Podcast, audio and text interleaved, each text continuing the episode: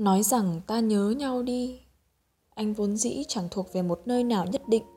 Cứ lang bạt đến khi mỏi gối thì dừng chân và bình minh chưa kịp ngáy ngủ thức giấc là anh lại tiếp tục hành trình không đoạn kết của mình. Thế nên dễ hiểu, anh cũng chẳng thuộc về một ai nhất định. Dù những người từng thuộc về anh chắc cũng sắp xỉ bằng con số những nơi trốn anh qua. Anh vô định, chẳng thể nắm bắt. Em vốn dĩ đã buông tay với tất cả những gì choáng choáng phiền hà nhất của cảm xúc tập sống một mình giết cũng thành quen. Em sợ hơi người và những gì dây dưa đến tình cảm.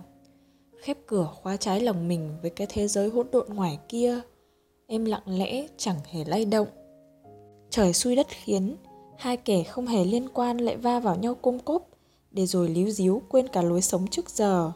Đôi lúc chuyện cổ tích cũng rơi rớt vài trang và thất lạc trên cõi trần nên cô bé lọ lem cuối cùng đã đâm sầm vào hoàng tử khi đang kỳ kèo trả giá mua giày ở lề đường xôn xao. Nhưng có điều, đời thực chẳng là mơ.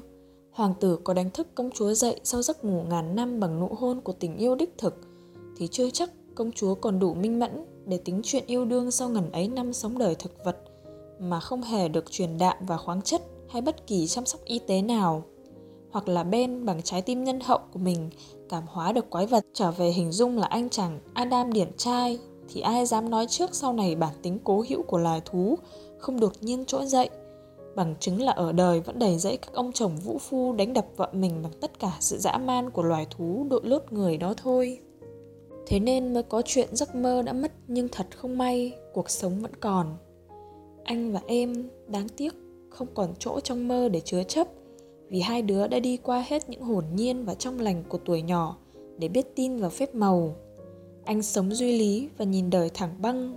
Em sống thực tế và cũng chẳng muốn bể cong đời mình vốn quá nhiều bấp bênh thêm nữa. Tình yêu hai đứa vì thế chẳng có đủ nhiều mơ mộng để kêu mang những cảm xúc của nhau bằng niềm tin vào mãi mãi. Có những ngày chẳng gặp mặt, chẳng tin nhắn, chẳng những cuộc điện thoại hỏi han, em cũng chẳng buồn trách cứ và nhớ nhung có những ngày trở về thăm lại một ai đó cũ xưa, anh cũng chẳng bận lòng rằng hình dung em có lạc vạc đâu đó, nơi gần ngực trái của mình.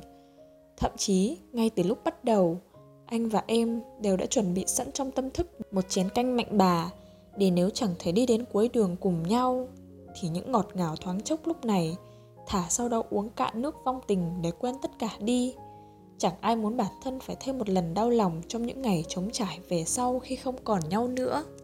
Dẫu vậy, những lúc gần bên, anh vẫn đủ kiên tâm để làm cho em những điều ngọt ngào nhất của hai kẻ yêu nhau.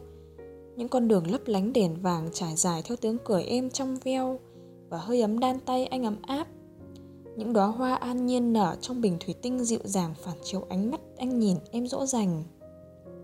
Những kỷ niệm cứ xếp đầy tầng tầng lớp lớp đến cao ngất trực trở nghiêng đổ vỡ vụn bất cứ khi nào.